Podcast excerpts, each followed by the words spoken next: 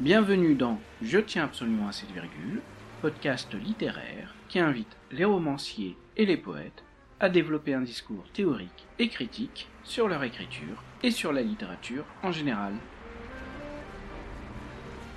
Pour enrichir cet entretien, vous entendrez des extraits de l'œuvre lue par Marina Toré. Je reçois aujourd'hui Mylène Tournier, poète, docteur en art dramatique, avec une thèse soutenue en 2017 sous le titre Figure de l'impudeur, dire, écrire, jouer l'intime de 1970 à 2016. Elle a écrit plusieurs recueils, tels que, dernièrement, Se coltiner grandir aux éditions Lurlure, ou encore Ce que m'a soufflé la ville au Castor Astral. Elle a reçu le prix de la SGDL Révélation en 2021 pour son recueil L'autre jour.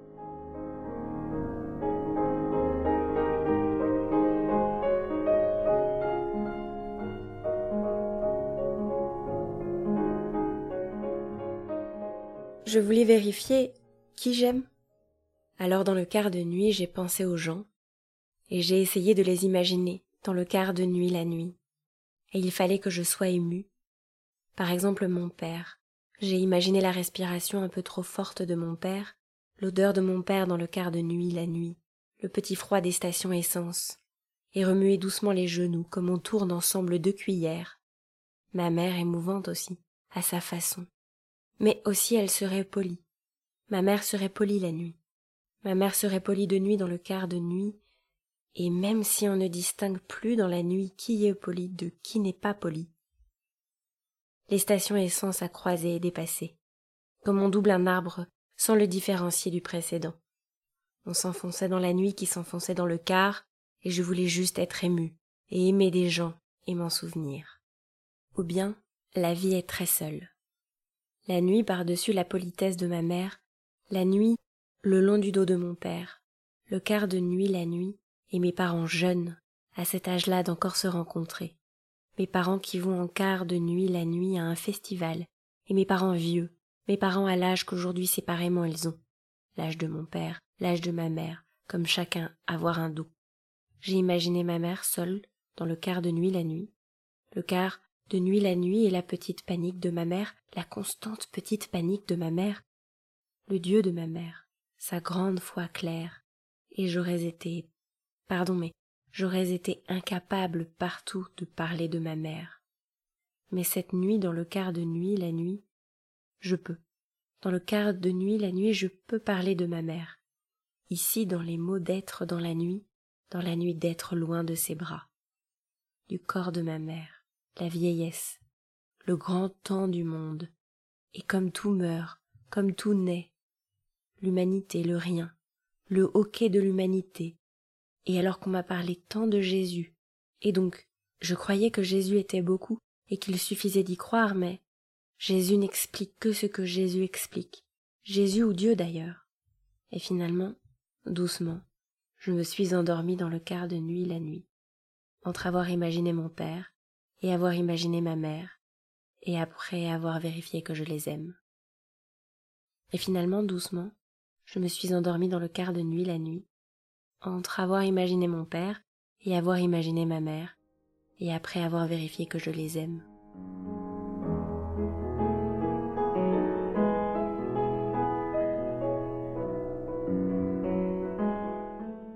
Quelles sont vos habitudes d'écriture? J'écris jamais ou quasiment jamais assise il n'y a pas forcément de moment dans la journée. Je dirais que c'est plutôt euh, une sorte d'écriture qui infuse un peu toute la journée et qui se passe vraiment en marchant. Je, je dissocie mal l'écriture de la marche. Je dirais une journée idéale d'écriture et de vie, c'est euh, une journée à marcher euh, où il fait beau, dans les villes, à regarder des choses et, et écrire. Et c'est cette façon-là d'écrire. Vous écrivez alors sur un carnet, sur votre téléphone? Non, j'écris sur mon téléphone, ouais, sur, euh, sur la fonction note du téléphone, jamais à la main et très rarement à l'ordinateur. Et vous écrivez ce qui vous vient de l'observation de ce qui vous entoure alors? Oui, je dirais que c'est que ma façon d'écrire, elle est vraiment appuyée sur le, sur le regard et sur ce que je vois, et que c'est d'abord euh, effectivement ce que je croise, ce que j'entends, euh, ce que j'observe. C'est donc une poésie qui est dans la marche, le rythme, le temps et qui est vraiment située euh, au Oui. sens, euh, Oui. dans un temps. euh. Complètement. Et vous retravaillez après ces premières prises de notes? Généralement non, ou en tout cas pas immédiatement. Je les laisse dans l'état d'in situ comme elles sont parues. Et après, si jamais il m'arrive d'essayer d'en faire un objet euh, livre, euh, à ce moment-là, je reprends la masse d'écriture et dans cette masse, je coupe. Et parmi ce qui est gardé de cette masse, je peux retravailler un peu, mais c'est plus un travail de coupe et d'élagage que de réel euh, retravail. Et hum, qu'est-ce qui va guider votre, votre sélection pour constituer un recueil? Pour faire recueil, c'est presque un tout petit peu, j'allais dire, pas artificiel, mais en tout cas, le recueil, il est vraiment construit dans l'après-coup d'un geste d'abord qui est de vraiment écrire, écrire, écrire. Et euh, lorsque je j'essaye de faire recueil, euh, je pense que je place un, un peu à, l'aube, mettons un, un thème ou un, la ville, euh, l'enfance, ou bien la marche, et j'essaye de coaguler un peu tout autour de ça, en sachant que ce sera peut-être pas complètement organique parce que c'est pas poussé comme une flèche. Ce qui est poussé comme une flèche, c'est euh, le texte de ch- chaque petit texte, mais pas foncièrement l'objet livre à la fin. Par exemple, dans Ce coltiner grandir, mais même dans d'autres livres, il y a aussi euh, des souvenirs d'enfance, euh, il y a des rapports à votre famille qui ne font pas partie d'une marche. Comment vous les insérez Comment ils se construisent, ces parties-là? Je dirais que la famille, même si elle n'est pas dans la ville, elle est de toute façon toujours là, euh, dans un arrière euh, de la tête, que, que du coup elle, elle accompagne euh, tout de même le regard. Mon père, il est, il était prof en, en SECPA, mais il prenait aussi beaucoup de photos. Et je pense que toute l'écriture et le regard, ça a aussi été à partir de ces photos de rue, de, de le voir euh, s'arrêter pour euh, prendre en photo euh, une dame qui traverse, un chien. Et il y a aussi beaucoup, lorsque je marche, j'en- j'entends aussi beaucoup éventuellement parler ma mère, ou bien s'arrêter ma mère aux vitrines de boulangerie, regarder. Je pense que c'est aussi des marches qui, malgré tout, ils sont là comme présence promeneuse. Quand vous écrivez cette manière à vous de photographier la rue, Oui, complètement. Je me dis souvent euh, que j'ai rien à écrire, mais que par contre, je peux écrire ce que je vois et que ça, euh, ça, je peux l'écrire. en fait, c'est découper des, des visions. C'est donc une poésie qui est très visuelle. La dernière fois, je l'ai écouté euh, euh, dont je suis euh, une admiratrice euh, immense, et euh, lui disait que tout est dans sa tête, enfin que c'est pas, absolument pas un travail d'observation, et que ce sont des, scènes qu'il invente. Et moi, donc, c'est vraiment un travail plus de, de photographe sans appareil photo et qui passe pas par la photo, mais par les yeux et les mots. Et est-ce que vous pensez par l'écriture saisir quelque chose que la photographie ne saisit pas? Oui, je crois, parce que je pense que sinon, euh, je serais allée vers la photo. Et euh, peut-être que l'écriture permet de figer, mais figer autrement. Enfin, le mot figer d'ailleurs est sans doute pas le bon, mais elle permet aussi de mettre, euh, de plus mettre un, regard, ou, bien, je pense à quelque chose écrit, par exemple, hier, il y avait un, monsieur, un clochard qui avait une canne sur un banc, et c'est parce que j'ai vu le clochard avec sa canne et pensé la canne du clochard que j'ai eu envie d'écrire euh, sur euh, cette canne que le clochard aurait et qui serait une chose qu'il aurait euh, parmi tout ce qu'il n'aurait pas. Et je pense que c'est à la fois le fait d'avoir vu le clochard et sa canne et d'avoir eu l'expression en tête la canne du clochard qui a pu déclencher une envie d'écrire en tout cas. C'est l'encontre entre des mots et des situations alors? Oui. C'est une forme d'impressionnisme de la poésie. Un petit peu complètement. C'est en, tout cas euh, beaucoup des petites touches, oui. Vous publiez de nombreux textes assez courts sur Facebook. Quelle place accordez-vous aux réseaux sociaux dans votre travail? Le réseau social euh, YouTube, lui, il est vraiment, euh, j'allais dire, euh, destiné, consacré à cette, à ces marches filmées que j'essaye de faire chaque jour. le fait de marcher en ville, filmer des petites choses au cours de la journée et le soir en faire montage et petits poèmes. Et pour Facebook, j'ai l'impression que c'est ma page de brouillon sur laquelle je mets euh, tout, à peu près tout de ce que j'écris au quotidien et dans le fil euh, et le rythme de d'où ça a été écrit. D'où vient le l'envie ou le besoin de mettre vos brouillons sur Facebook, donc sur un réseau social, ce qui peut sembler euh, antinomique avec l'idée de brouillon qui est souvent vu comme une sorte d'arrière-cuisine. Complètement. Et je pense qu'il y a euh, toute une poésie du silence, une poésie du retrait, une poésie de retenir à côté de laquelle je passe. Je fais le choix, je crois, ou en tout cas c'est celle que je choisis, de la poésie de l'épiphanie. Et j'ai l'impression que c'est euh, comme pour euh, pousser cette chose de chose écrite in situ. comme s'il fallait aussi que ce soit publié in situ. Je crois que c'est ça le, la raison pour laquelle, lorsque j'écris, j'ai besoin que ce soit posté, cueilli ou pas d'ailleurs interaction après, mais qu'en tout cas ça soit comme si partie de la rue, ça devait aussi retourner à, à quelque chose d'un espace commun. Donc ça va du dehors vers le dehors et vous êtes le véhicule de parole de, ce, de cet extérieur vers l'extérieur. Je crois. Vous publiez sur votre chaîne YouTube des vidéos où vous lisez des poèmes accompagnés d'images que vous avez filmées grâce à votre téléphone. Peut-on revenir d'abord sur l'origine de cette démarche? J'avais vu des vidéos de François Bon qui faisait des poèmes vidéo de plusieurs genres, mais notamment un qui m'avait énormément marqué. Il filmait chaque jour le trajet qu'il faisait entre Paris et Cergy. il allait donner des cours à l'école d'art et il filmait le, le travelling du voyage. On voyait le cimetière, on voyait les, les tours de la Défense, les containers de d'avant Anguin, je crois. Et il y avait quelque chose qui m'avait complètement bouleversé de voir cette, ces matins de fenêtres tout à coup prendre corps dans des petites vidéos. Et j'ai eu envie à mon tour d'essayer d'en faire. Et c'est aussi une façon, j'ai l'impression, qu'un de mes plus grands plaisirs dans la vie, c'est bête à dire, mais c'est vraiment ça, c'est marcher. Et que j'en ai besoin pour écrire, pour vivre, pour, pour ressentir, enfin pour... et que les vidéos, c'est une façon de d'augmenter ces marches peut-être ou de euh, de faire que ces marches qui sont seules et que j'aime seule puissent ensuite être euh, partagées. Pouvez-vous détailler comment vous réalisez ces vidéos? Généralement, je pars marcher avec euh, rarement un itinéraire. Parfois, je me donne des destinations parce que le nom me plaît. Je me souviens être allée à Saint-Lon-la-Bretèche parce que aimer le nom, trembler en France parce qu'aimer le nom. Mais sinon, c'est vraiment aller marcher et au fur et à mesure de la journée, je filme des choses, soit des choses émouvantes, impressionnantes, ou parfois rien, ou parfois même des, juste des pigeons, s'il y a des pigeons. Et le soir, j'importe les vidéos de la journée dans l'ordinateur, la petite tablette, et je les mets les unes à la suite des autres dans le sens où ça a été filmé. Et je me dis, comme un cadavre j'essaye de trouver un lien pour passer d'une image à l'autre. Le texte, alors, vient à ce moment-là ou... Oui, le texte vient le soir. C'est le soir où je j'essaye de faire sortir un texte de ces images. Ça vous vient spontanément ou vous réfléchissez au texte? Je dirais que ça vient assez spontanément aussi parce que je me dis que c'est quelque chose de quotidien ou euh, quasi quotidien et que j'ai envie que ça reste euh, ça, quelque chose de la bricole et du coup c'est plus un texte qui vient euh, dans, dans le jour avec donc peut-être un travail de texte qui est moindre que ce que ce serait pour un, je dire, un poème qui devrait se tenir tout seul sans les épaules de l'image. Votre écriture est très personnelle dans ces thèmes. Cependant, ce n'est pas seulement une exploration de votre intimité, mais aussi une exploration de l'intimité des villes, des passants, d'inconnus dont vous rapportez, ou du moins semblez rapporter, les propos. Vous redonnez à voir ainsi l'intimité de la foule, dans les rues ou les lieux publics, donc dans des lieux que l'on dit impersonnels, Comment s'articule à vos yeux expression de votre intimité et expression de cette intimité collective?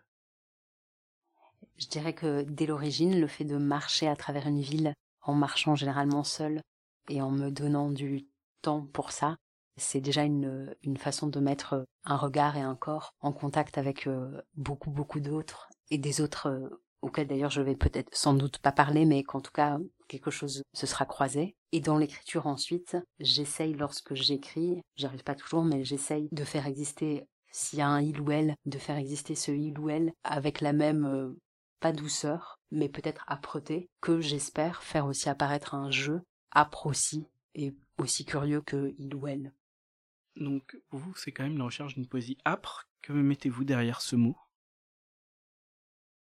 Quand je dis âpre, je pense qu'il y a à la fois quelque chose de d'écrire euh, les petites merveilles, j'allais dire, de la ville et de la vie. Et en ça, c'est pas âpre, mais je crois que quand je dis âpre, c'est simplement euh, que cette vignette, le fait de l'isoler de la ville tout à coup et de la sortir de son jus, peut-être qu'elle est euh, un peu plus aiguë que justement une photo de, par exemple, de rue.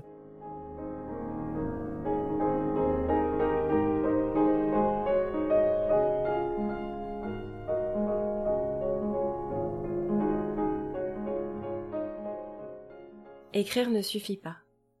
Il faut le bois coupé de marcher. T'es parti avec l'amour comme Prométhée s'est enfui en laissant à nos pieds le feu. Reviens. Je veux être la petite seconde qui déambule dans tes jambes. J'ai marché une dernière fois trente-quatre kilomètres aujourd'hui, pour me séparer de toi qui déjà t'es séparé de moi. J'ai marché pour que les choses restent immobiles comme elles étaient. J'appuyais, je sais, beaucoup de mon poids sur toi. Je marche, c'est mon ivresse mécanique. On n'ira pas à New York, pas en Chine, pas une deuxième fois à Lisbonne, pas re à Venise. Je veux jamais d'un deuxième amour, comme remplacer par du faux gazon un fleuve. Je ne veux pas d'une deuxième église. J'ai marché sur la ville qui avançait, comme un homme poursuit la mer et marche sur son bateau. J'ai marché pour chanceler moins, de dimanche à dimanche. Pour que, mimant le pas à pas, le cœur se souvienne de battre. Je te marche beaucoup, c'est comme te parler, comme t'entendre. Je marche, c'est mon tapage diurne. Viens mettre un terme ou un espoir, à sinon mes processions absurdes. J'ai pleuré sur les oiseaux tristes comme des caméras de surveillance. Reviens verser le doux, le temps. Arrête de m'être seul.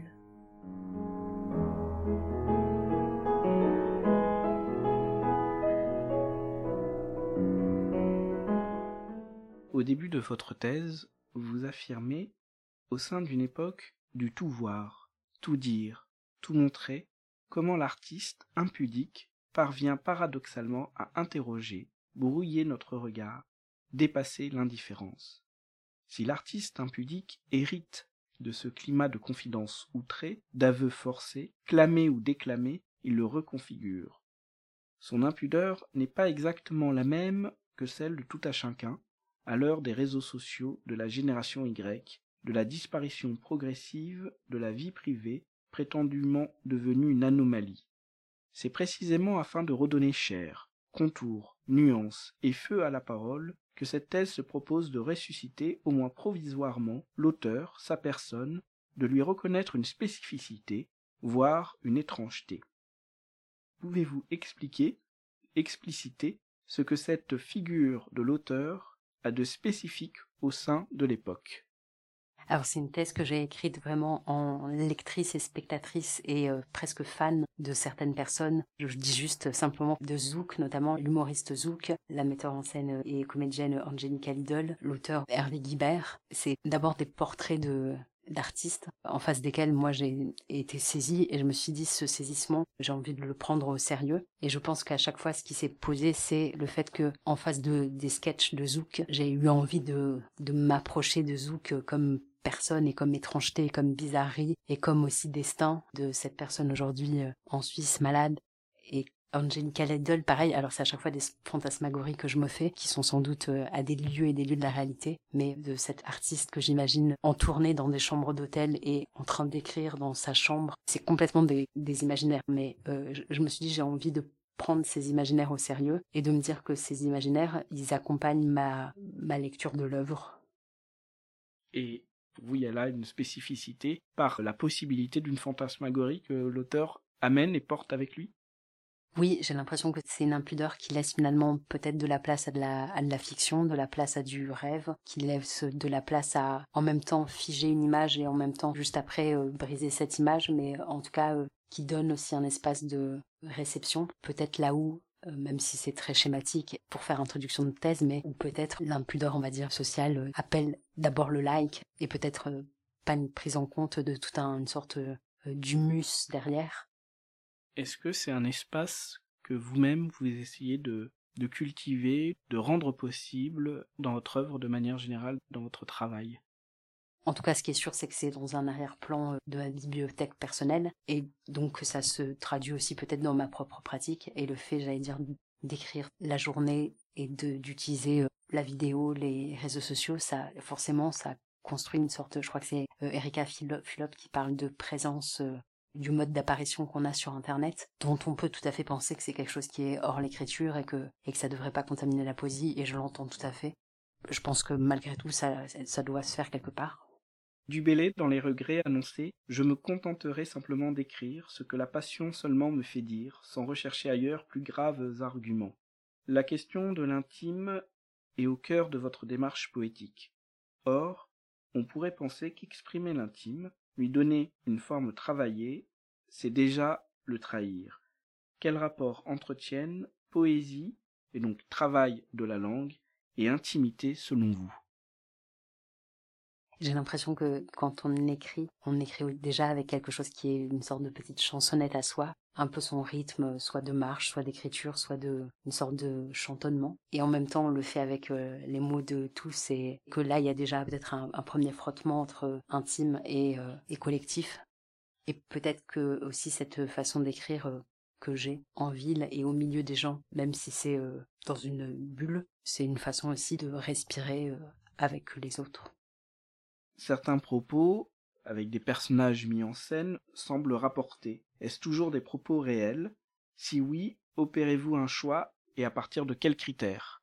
Je dirais que la plupart des propos qui sont rapportés ont effectivement été entendus dans une queue de boulangerie, dans un métro, dans une salle d'attente, que si c'est pas le cas, c'est parfois aussi des paroles qui me sont venues et où euh, j'ai l'impression qu'ils ont plus corps et ils ont plus, ils font plus émotion s'ils sont répercutés sur quelqu'un et auquel cas euh, je fais euh, ces net de cette phrase. En miroir de la poésie dramatique, pour reprendre cette catégorie tombée en désuétude et qui désignait autrefois le théâtre en vers, peut-on parler pour vous d'une dramatisation, au sens d'une théâtralisation de la parole poétique, tirant son inspiration par exemple de Coltès ou euh, de Lagarce.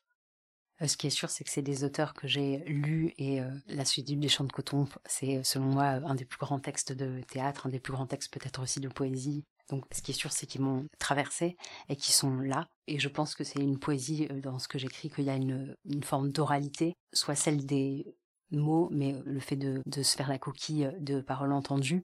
J'ai l'impression qu'il y a à la fois un regard et une sorte de cri qui finalement est peut-être pas poussé ou en tout cas pas tout le temps, mais que j'ai l'impression en tout cas que j'essaye à la fois de regarder et de crier en même temps.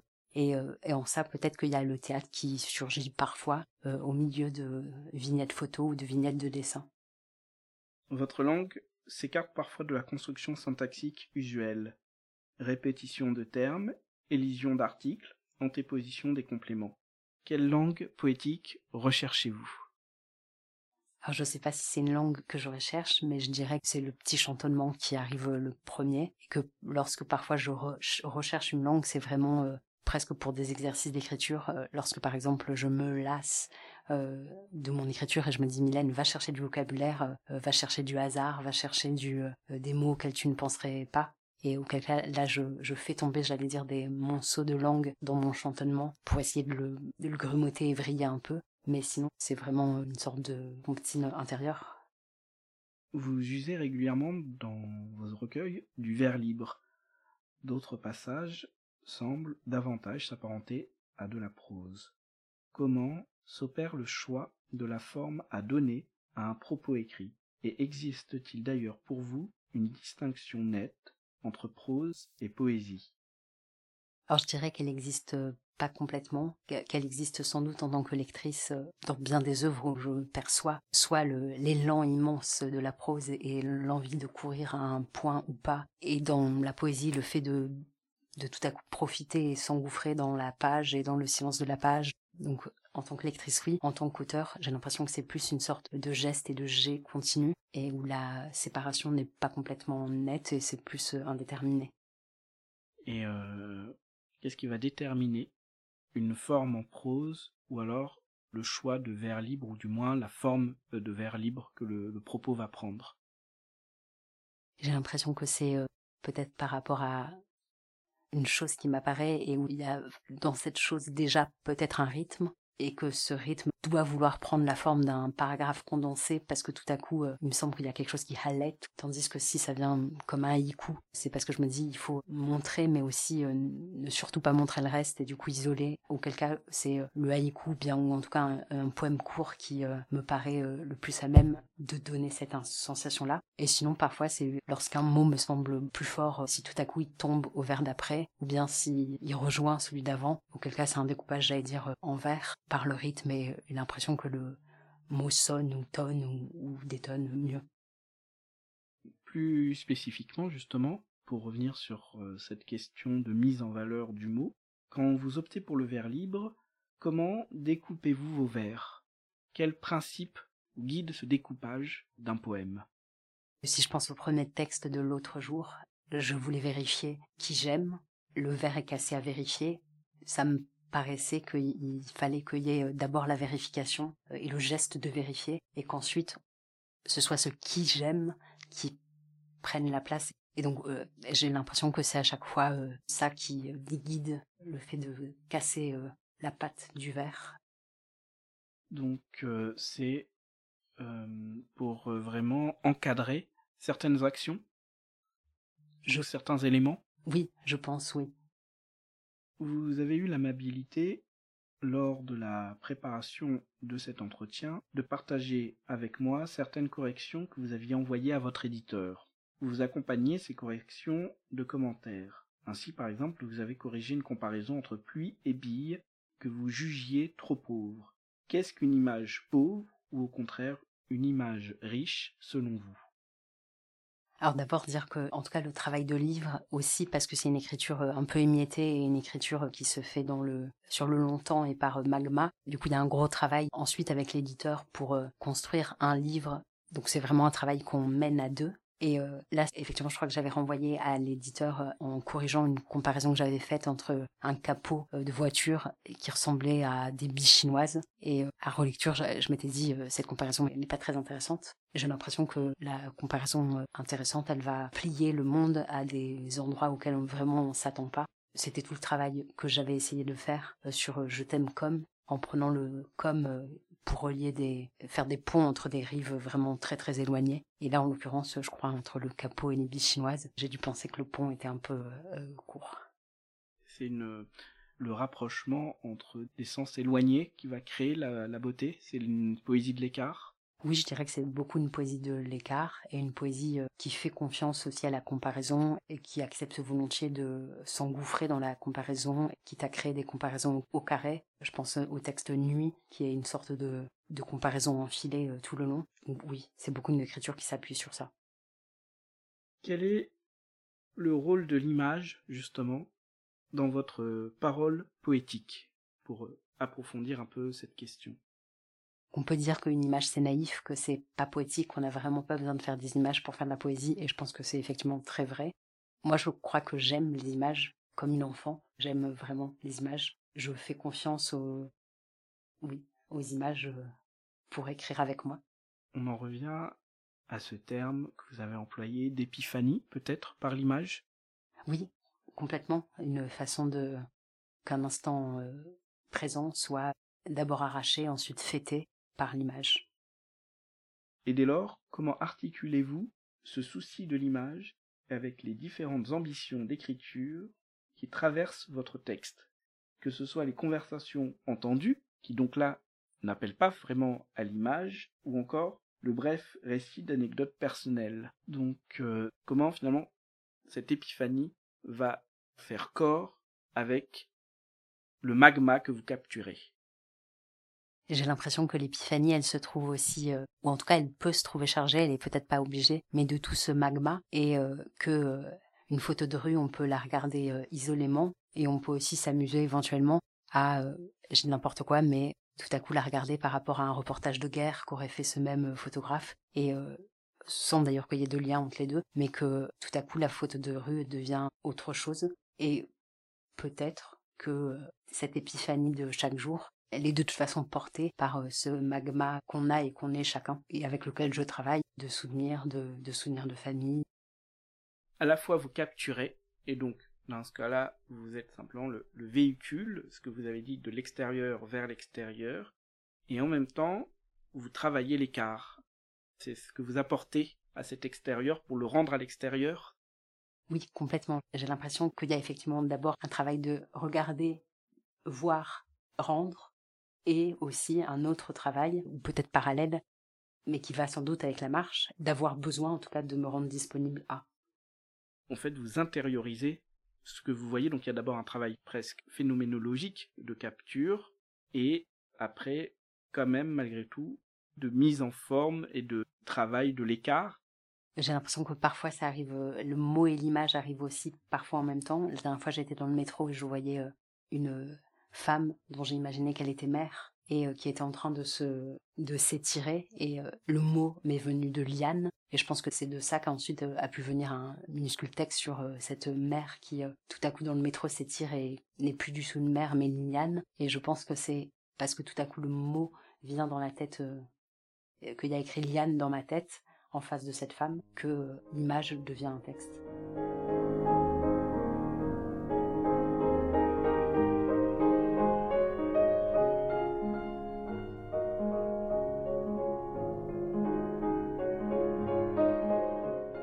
Comme ces dames de peut-être 38 ans, qui dans un étirement de nuque et d'eau dans le métro, reprennent possession de leur corps entier et soudain ne sont plus des mères, mais des lianes. Janvier. La veuve jette le sapin, mais continue avec la guirlande à l'allumer le soir pour comme une présence. Les morts ont l'air maintenant de ces mimes de rue blancs qui nous confient le monde contre tout le silence. La neige à eux ne leur fera plus rien. Adieu de quai transilien, sans le lourd du loin, et pourtant l'adolescente en larmes serre son amoureux tandis qu'arrive déjà le C pour Viry-Châtillon. Les trains, les derniers têtus, à encore faire un monde là pour durer. J'ai vu l'œil qui manquait au masque pour être un homme. La dame a passé son chiffon sur la tombe de son mari. Les dimanches, comme avant lui son père, il nettoyait la carrosserie. La mort, doucement, rééquilibre le partage des tâches entre hommes et femmes, vivant et mort. Dans la capitale monumentale, assis sur son seau de blanc, le petit peintre repeint une barrière, elle se laisse faire comme une brebis qu'on trait. Cercueil sans saison. Alors, j'ai prévenu un à un les morts. Mort, c'est l'hiver. Toi aussi mort, c'est l'hiver.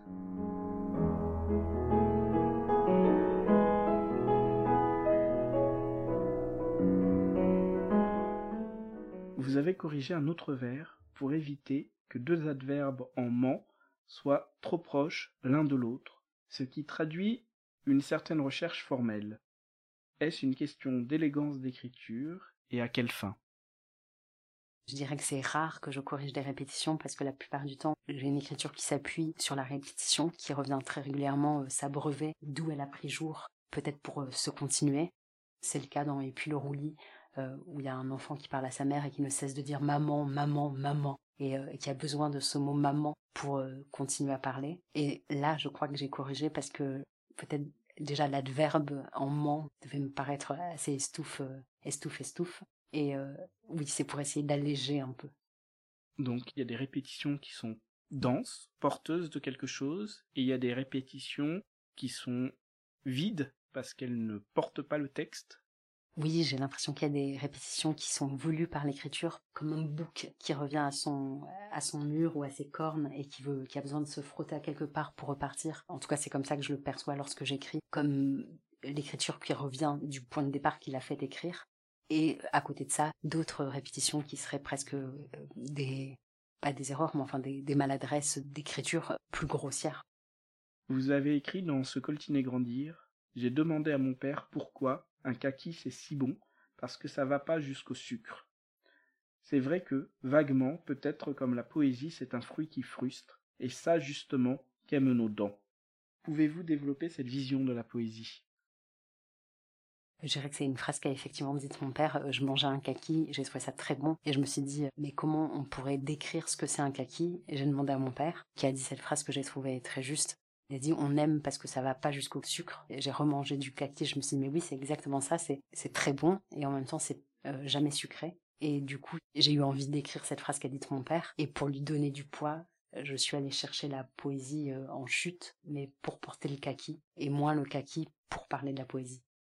Donc là, vous mettez en scène une phrase. Oui, complètement. Là, une phrase qui, pour le coup, a réellement été dite. J'essaye ensuite de le rajouter, effectivement, comme vous dites, à les chouilles de fin ou de projecteur de fin on en revient à la théâtralisation de la parole que l'on évoquait. Et ça vous arrive régulièrement d'établir des, comparaisons, des ponts pour mettre en lumière des éléments sans forcément que la comparaison en elle-même ait un poids euh, pour elle-même? Oui, je dis que je fais confiance à la comparaison, je fais aussi confiance au prétexte. Là, en l'occurrence, ce qui me paraît le plus beau dans ce texte, c'est évidemment la phrase de mon père, ça va pas jusqu'au sucre. Et euh, le poème est presque un porte-manteau de cette phrase. Et j'ai l'impression que lorsqu'on aime les gens, on aime aussi les phrases qu'ils peuvent prononcer. Ça a été le cas de la personne euh, dont j'ai été très amoureuse. Régulièrement, j'avais envie de noter les phrases prononcées et ensuite que le texte euh, soit comme une cabane à ces phrases.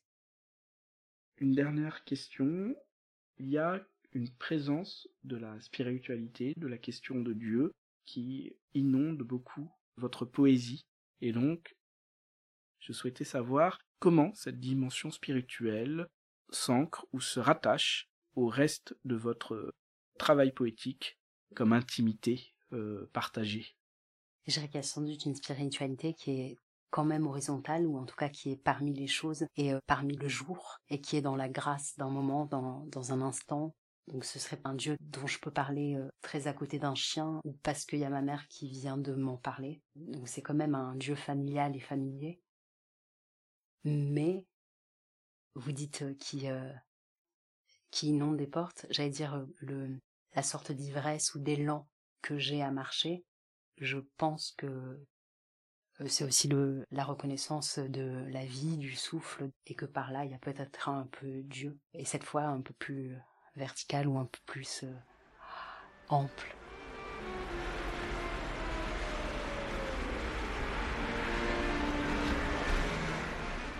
Vous venez d'écouter Je tiens absolument cette virgule, avec pour invité Mylène Tournier.